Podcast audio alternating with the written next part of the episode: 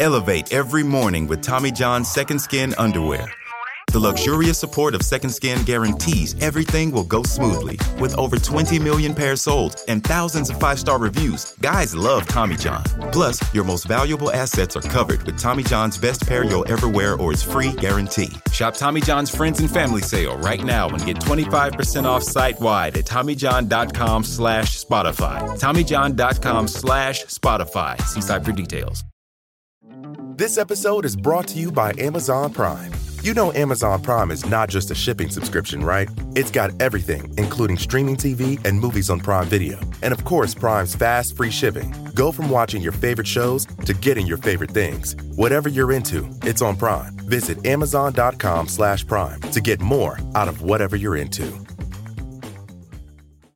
It feels like we're all being told to go on this diet, take that supplement. Ozempic will give you depression, but you know what'll cure that? Weed. Or you could try to balance your hormones. At Science Versus, we're like, what the f is going on? Forget the crap online and listen to Science Versus. Just the facts. Oh, and a bunch of stupid jokes. What is a ghost's favorite fruit? Blueberries. That's Science VS. New season out on Spotify soon. Listener discretion is advised. This episode contains graphic descriptions of medical afflictions that some people may find disturbing. We advise caution for listeners under 13. Dr. Joseph Knief couldn't stop thinking about the dial painter and that fateful day at his office. The case had been as mortifying as it was perplexing, an innocent 24 year old woman named Molly Maggia had displayed all the symptoms of syphilis right until her jawbone had split into pieces at his touch. He'd eventually removed the offending bone and saved it for further research. But after Molly's death in 1923, girls poured in from the United States Radium Corporation facility. Rather than subject the fragile bone to further study, he focused on treating the living and he shoved Molly's mandible into a drawer. About a year later, Dr. Knief went through his disorganized filing cabinet looking for an x ray. When he finally found it, he made a strange discovery. Something in that drawer had fogged up the film, making it unusable. The dentist had no idea what could have damaged it. He dug through the drawer seeking the culprit, he found files, pens, paper clips, paperweights, and at the bottom, the fragments of Molly Maggia's jaw. She'd eaten radium every day while working for the United States Radium Corporation. Now, a year after her death, her bone emitted a radioactive signal strong enough to leave an impression on film.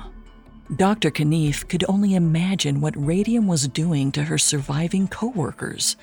They were fighting for their lives, while their employers largely ignored them.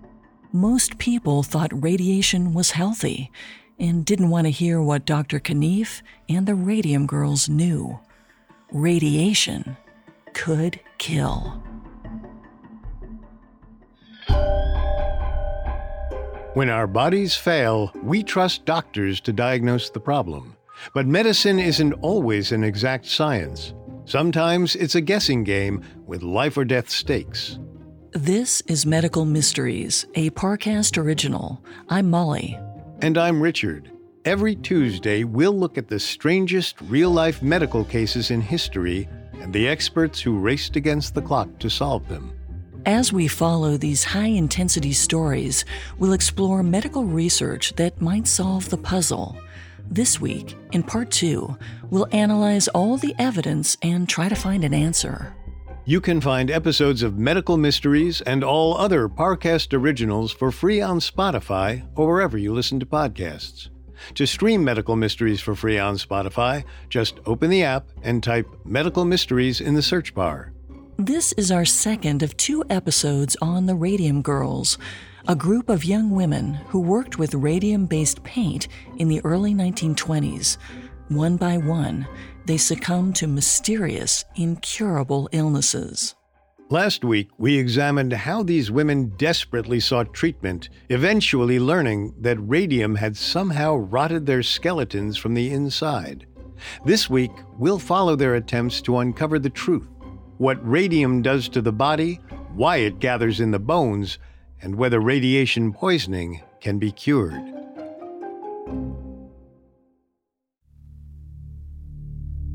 In 1925, a team of Harvard professors, led by Dr. Cecil Drinker and Dr. Katherine Drinker, investigated the U.S. radium dial painting factory. They concluded that radium in the paint was responsible for a rash of employee deaths. They submitted their report to the corporate executives, who then distributed a falsified version. They claimed there was nothing wrong with radium exposure. Furious, the professors published their original report. Their evidence was damning. Radium was toxic. Despite this, the element was sold in large quantities as a purported miracle cure. One popular product was called Radithor, a half ounce bottle full of water and a small amount of radium. It was advertised as an energy drink, healing aid, and cure for impotence. Demand for radium was so high, companies simply couldn't keep up with demand. At one point during the 1920s, it may have been the most expensive substance on Earth. The public refused to accept that the trendy new product could cause fatal illnesses, and the scientific community was too excited by its medical applications to listen to the Drinkers. It was more convenient to ignore the growing death toll at U.S. Radium. When the Drinkers had conducted their survey, Dr. Edwin E. Leman, the company's chief scientist, had shrugged off his severe hand lesions. A few months later, he passed away under mysterious circumstances. The company launched an investigation into his death. It was their first real inquiry, even though dozens of workers had died already.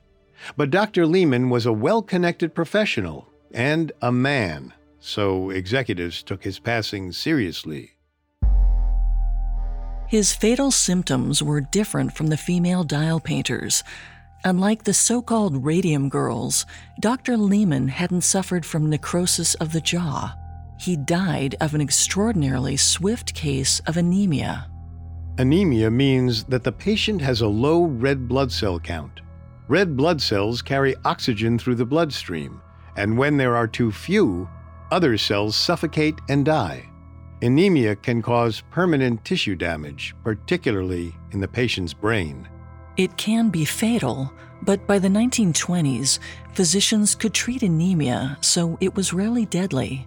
It also wasn't a quick disease. Many patients lived with the condition for years before they even noticed their symptoms. But strangely, Dr. Leman's anemia killed him in weeks, and doctors weren't entirely sure why. Perhaps it laid in the condition's origin. Many toxins can cause anemia, particularly lead.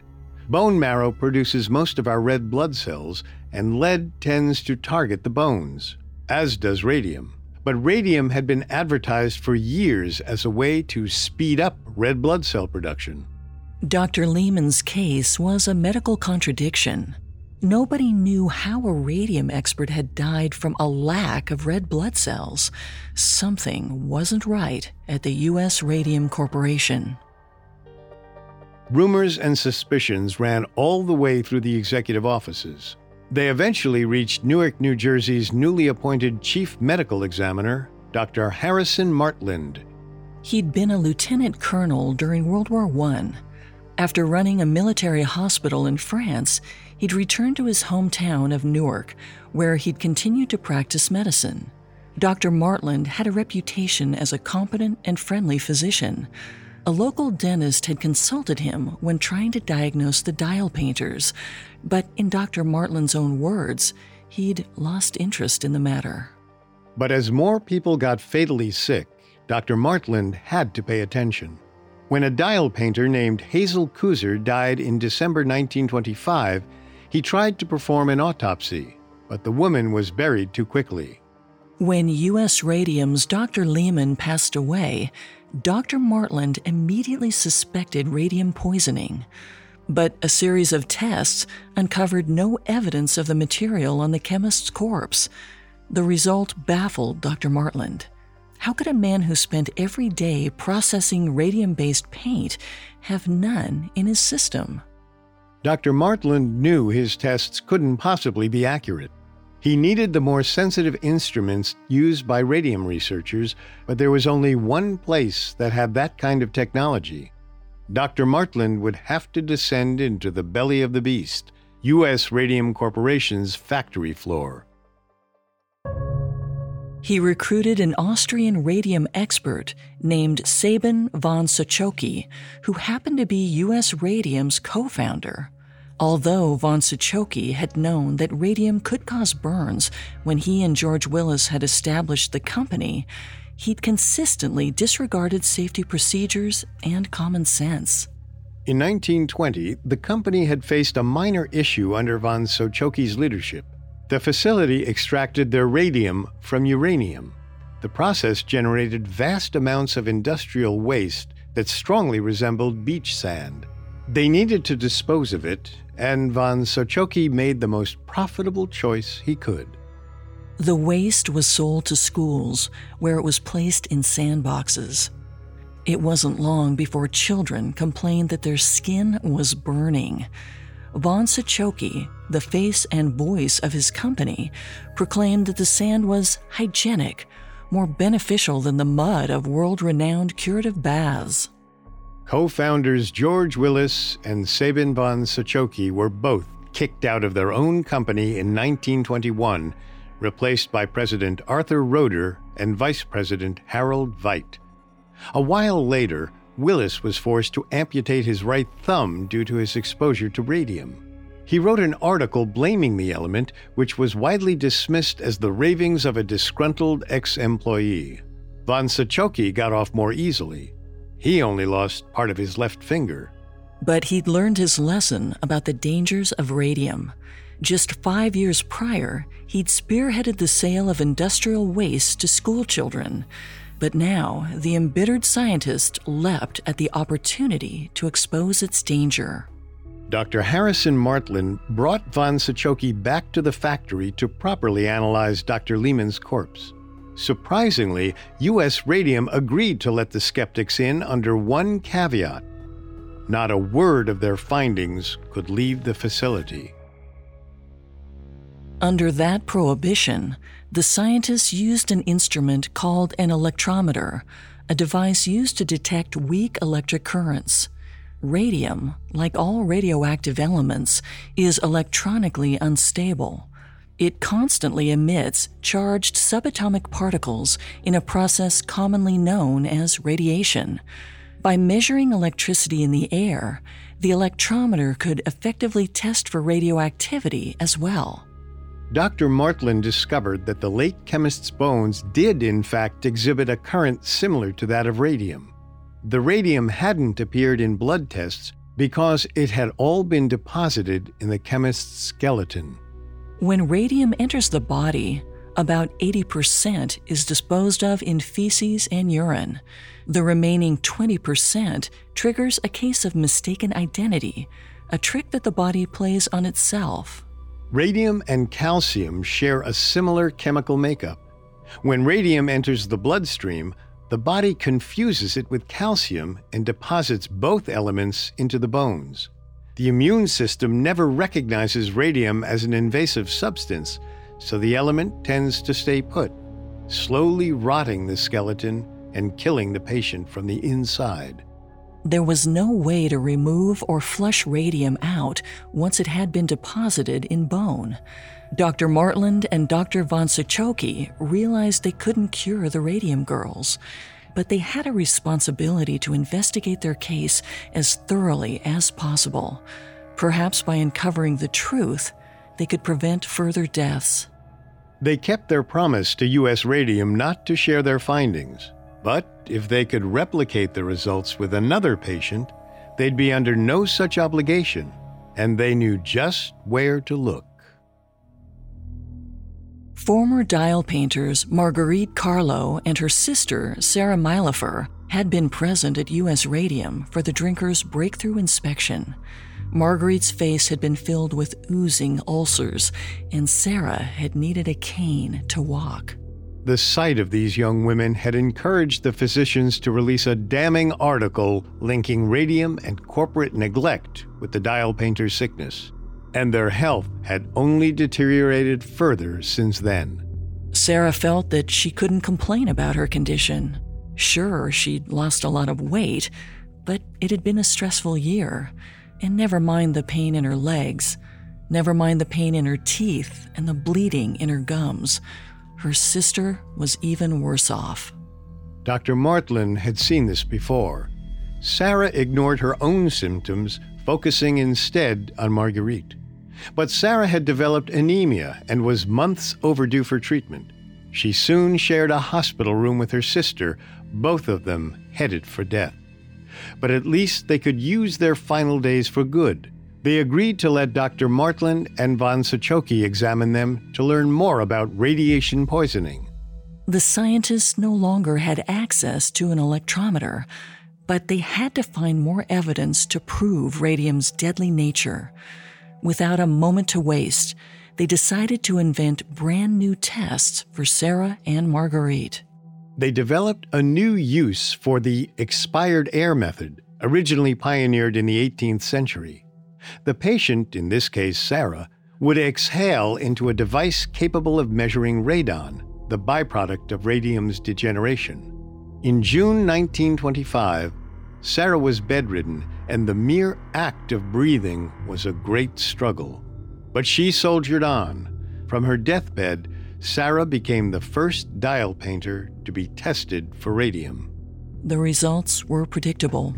Of course, she had huge amounts in her system. Dr. Leman had it in his bones, and he'd only been carrying and mixing the stuff. The dial painters had been eating it day in and day out for years.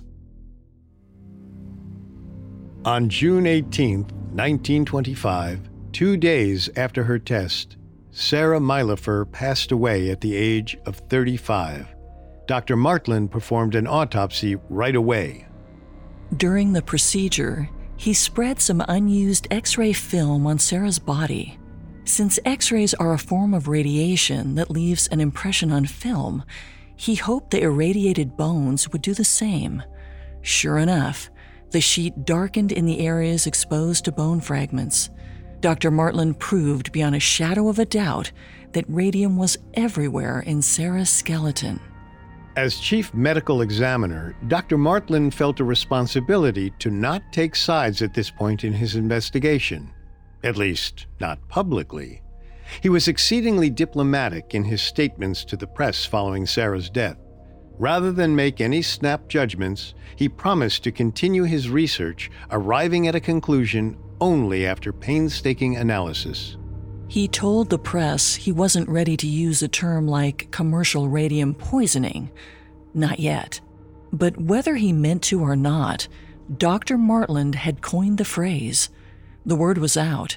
Radiation was deadly, and the U.S. Radium Corporation was killing its employees. Coming up, U.S. Radium reveals its hidden weapon. Elevate every morning with Tommy John's Second Skin Underwear. The luxurious support of Second Skin guarantees everything will go smoothly. With over 20 million pairs sold and thousands of five star reviews, guys love Tommy John. Plus, your most valuable assets are covered with Tommy John's best pair you'll ever wear or its free guarantee. Shop Tommy John's Friends and Family Sale right now and get 25% off site wide at TommyJohn.com slash Spotify. TommyJohn.com slash Spotify. See site for details. This episode is brought to you by Amazon Prime. You know Amazon Prime is not just a shipping subscription, right? It's got everything, including streaming TV and movies on Prime Video. And of course, Prime's fast, free shipping. Go from watching your favorite shows to getting your favorite things. Whatever you're into, it's on Prime. Visit Amazon.com slash Prime to get more out of whatever you're into. And now back to the story. In 1925, U.S. Radium's chief chemist, Dr. Edwin Leman, died. His death sparked interest in the peculiar illnesses plaguing U.S. Radium's employees. Dr. Harrison Martland and Dr. Sabin von Sochocky proved that Dr. Leman and at least two terminally ill dial painters had radium in their bones. Newspapers all around the country covered the story. Following the death of Sarah Maillefer, the United States Radium Corporation Vice President Harold Veit addressed the eager press. He said, We have engaged persons of the greatest reliability and reputation to conduct an investigation. It's absurd to think the same condition could have caused the deaths of Dr. Leman and Sarah Maillefer. For all its faults, U.S. Radium was aware of the danger radium posed Perhaps its executives had begun to worry about their own safety. They called Dr. Frederick Flinn to offer his opinion on U.S. Radium's culpability. Earlier, Dr. Flinn had examined dial painters at Connecticut's Waterbury Clock Company. He examined several girls who'd fallen ill and had reassured them that their health was fine. He was soon put on Waterbury's payroll. In 1919, Flinn was hired by U.S. Radium to quell concerns that the factory's fumes were toxic. When the dial painters began making news in 1925, he repeated the trick he'd pulled in Waterbury. Dr. Flinn met with and examined dozens of dial painters. Typically, he'd sit with them, run a sample of their blood, and inform them that they were completely healthy. He'd say this even as they lay dying before him. He effectively played the part of a well meaning physician delivering welcome news. But Dr. Flinn wasn't a physician at all. True, he was a doctor, but he had a PhD, not an MD, and he didn't have a license to practice medicine. It was unacceptable for him to declare the women healthy when they were clearly not. Nevertheless, he gained access to many of his patients by subtly implying that he was a medical doctor. Meanwhile, he gathered information for U.S. Radium.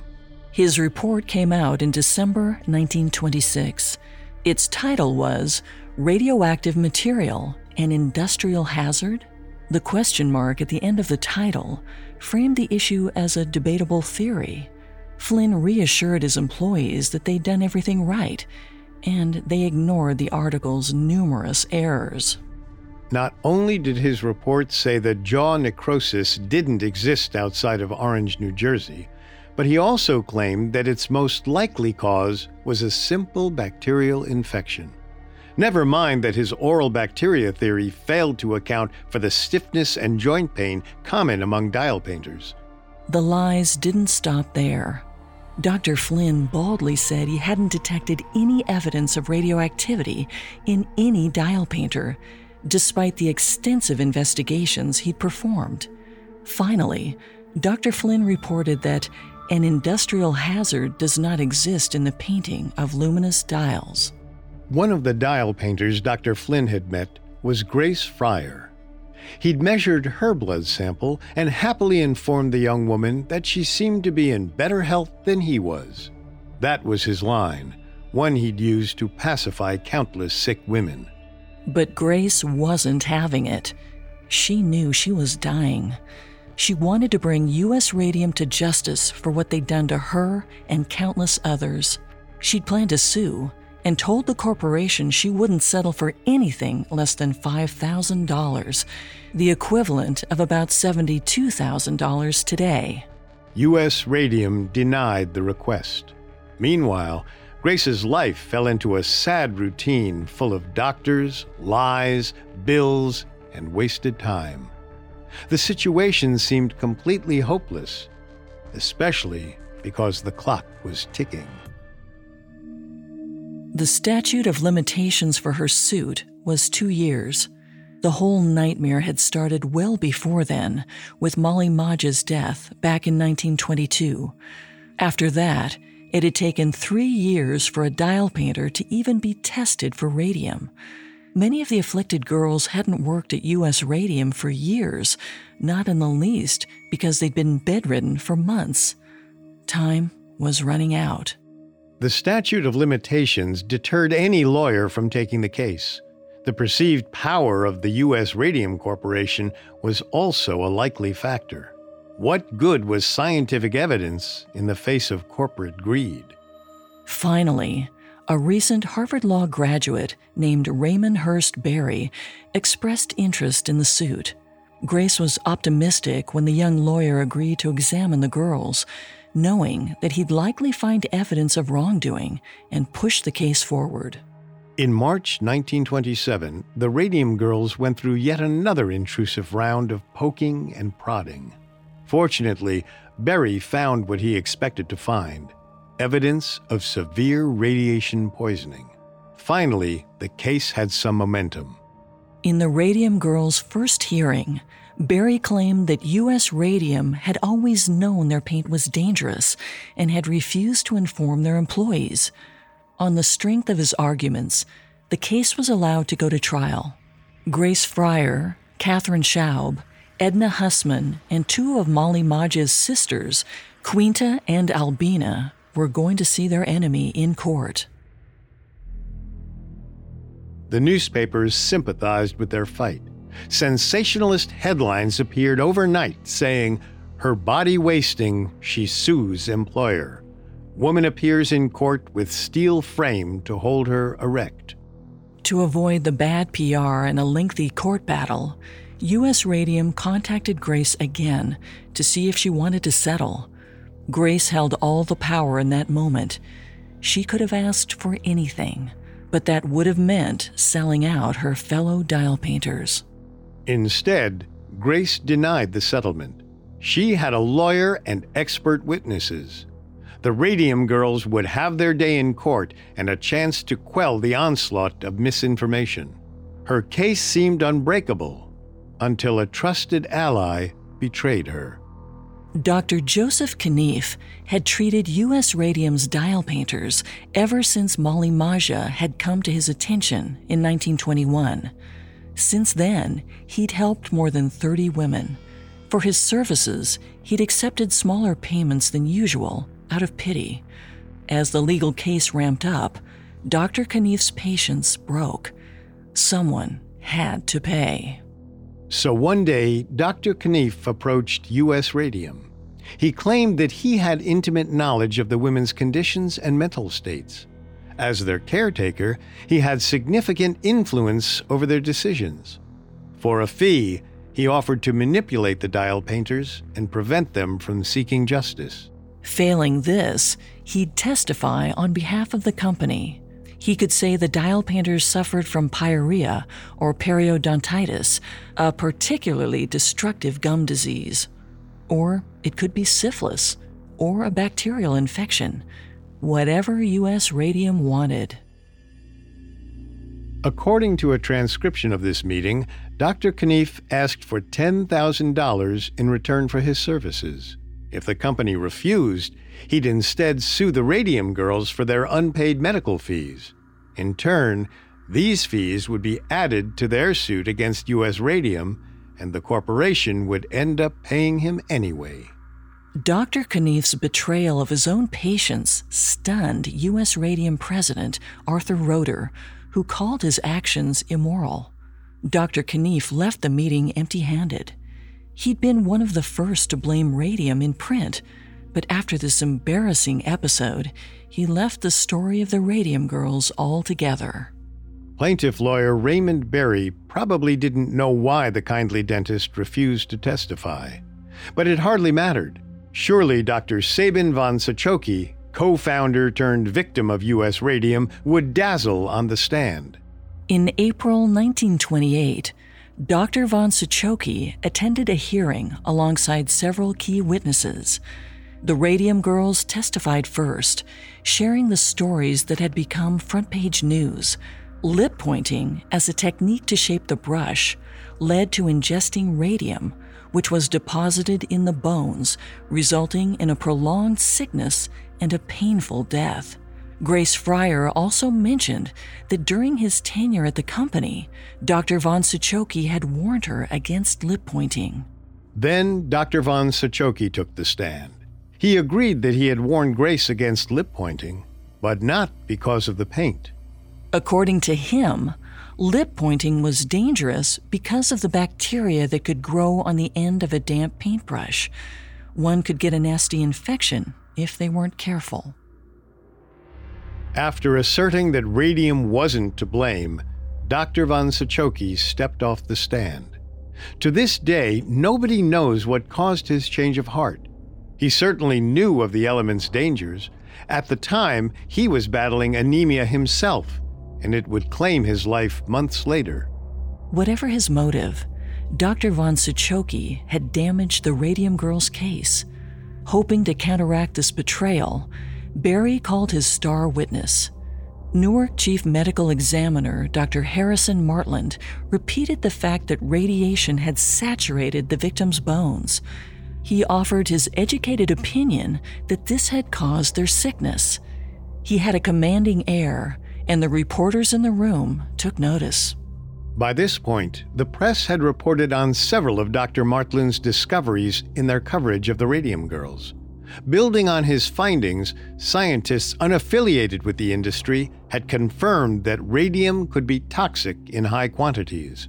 Marie Curie, who first discovered radium, advocated tirelessly for regulations protecting against radioactivity, as many of her peers and colleagues were diagnosed with anemia and leukemia. She herself would die of radiation exposure just a few years later in 1934. Meanwhile, the evidence was piling up. Exposure to radium could cause deadly diseases. But U.S. Radium continued to insist that wasn't true. After a few days of plaintiff testimony, they were supposed to call their first witness to the stand. However, the company claimed that their expert had a prior engagement and would be unable to show up. They requested a delay. It was granted. The next hearing was scheduled for September 24, 1928, five months later. Dr. Martland had previously estimated that the girls would be dead within a year. They didn't have the time to wait. After so much fighting, convincing doctors to test them for radium poisoning, and finally seeing their enemy in court, now they might not live to see justice. Coming up, the case concludes and researchers determine how radium can kill. And now, back to the story. In 1928, the legal battle between five dying radium girls and their employer stalled. The case had already been decided in the court of public opinion, but the company could conceivably delay or extend the trial for years. Federal Judge William Clark reached out to the plaintiff's lawyer, Raymond Barry.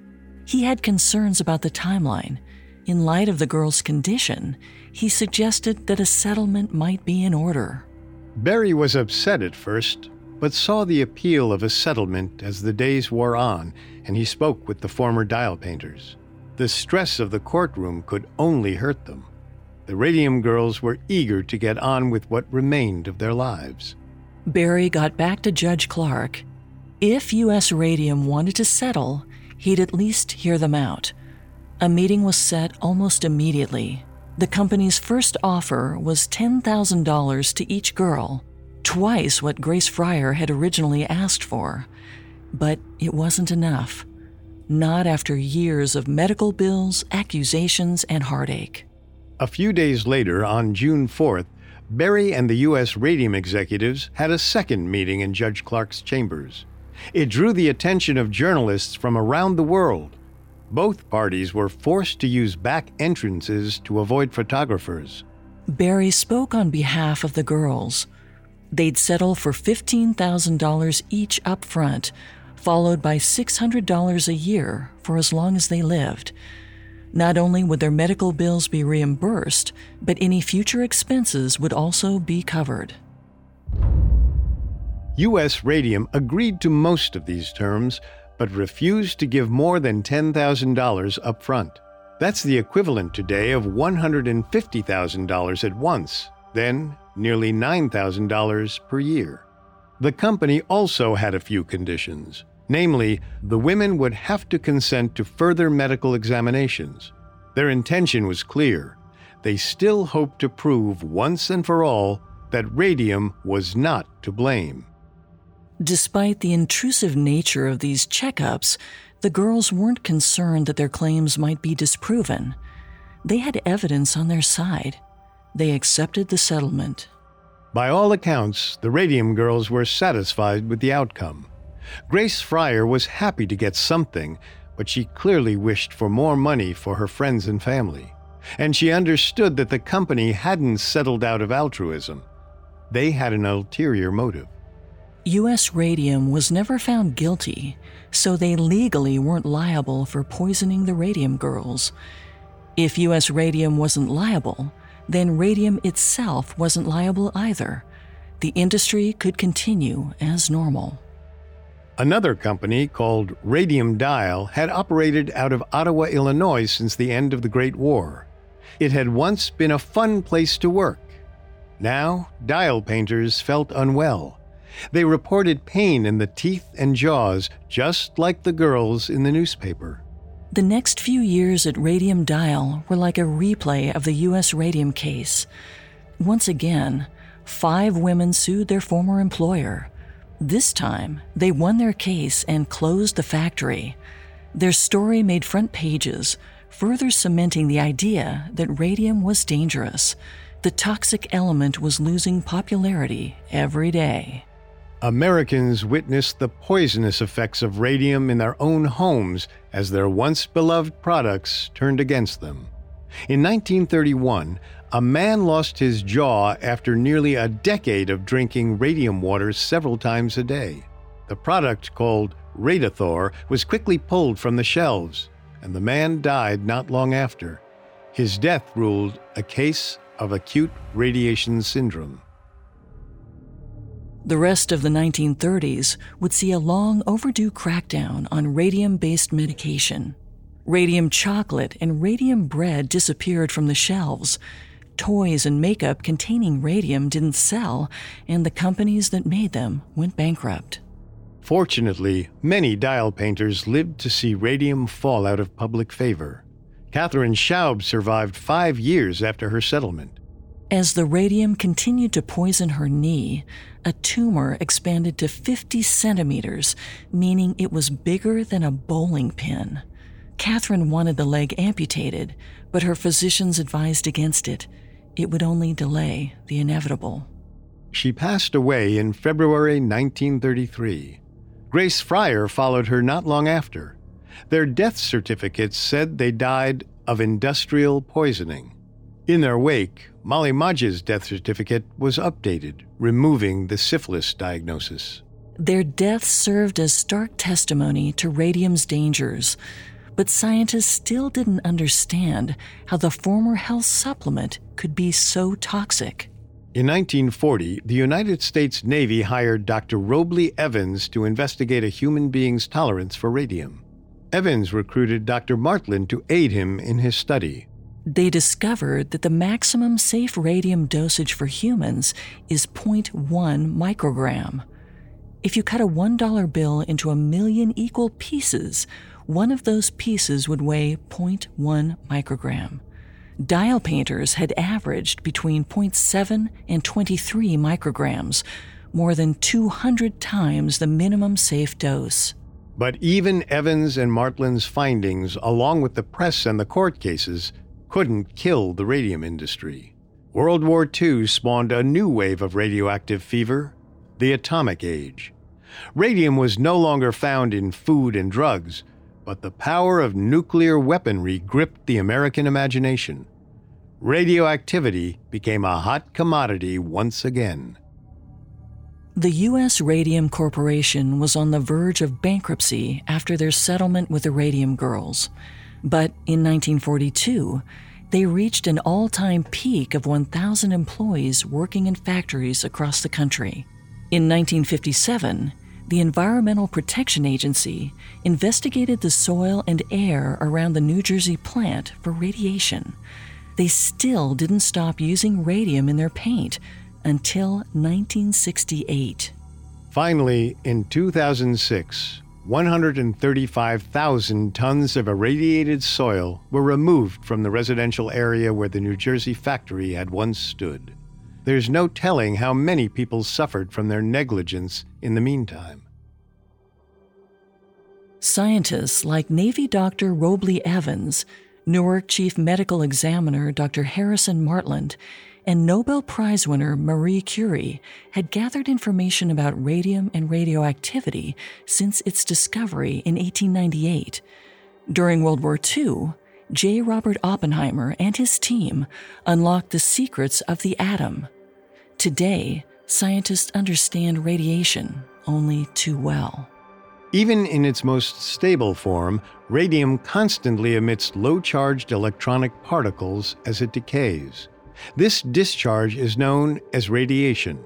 There are three distinct kinds of radiation.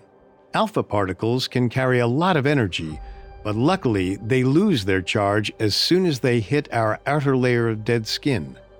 Beta particles are far from harmless. They can shoot through our protective layer of skin and will cause burns if they're applied directly to the body or ingested. Gamma rays are the third and deadliest form of radiation. These rays can completely penetrate the human body, leaving behind charged ions. As MIT's Radiation Protection Committee member Peter Deaton explained, you literally get a particle, an energy packet, moving through your cells and tissues. Ironically, most of the illness the radium girls suffered was caused by alpha particles because they ate the radium paint, these particles bypassed the skin and damaged their cells from the inside. It was just one more instance where radiation behaved differently from the scientific understanding at the time. Today, we know there are thousands of ways radiation can affect a person. In very low doses, it's harmless. In fact, it's always present in sunlight and in the air we breathe but in a more concentrated form, it can cause cells to mutate and divide rapidly, a condition called cancer. A higher dose can trigger radiation poisoning, in which a person's cells and DNA mutate so severely they die. Symptoms of radiation poisoning include nausea, hair loss, and swollen tissues. But radiation can have health benefits as well. The companies that marketed radium as a health substance weren't entirely in the wrong. In the early 1900s, radiation was used to treat pneumonia. Today, researchers are exploring radium remedies for diabetes and kidney disease. So, radiation exposure isn't black and white. It's not entirely healthy or entirely dangerous. That's why it took so long for the radium girls to be diagnosed, and why it took even longer for them to receive justice. It's why the radium industry was allowed to continue for as long as it did. Radium was once the most valuable substance in the world and a potential miracle drug. Nobody wanted to believe it was toxic. It took dozens of deaths for anyone to accept the evidence that was right before their eyes.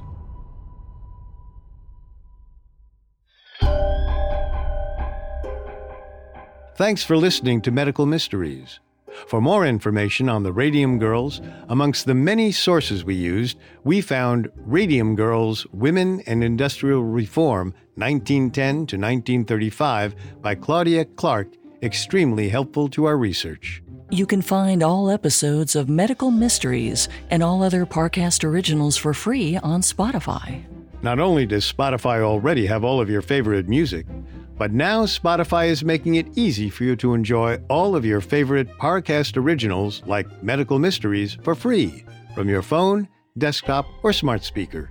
To stream Medical Mysteries on Spotify, just open the app and type Medical Mysteries in the search bar.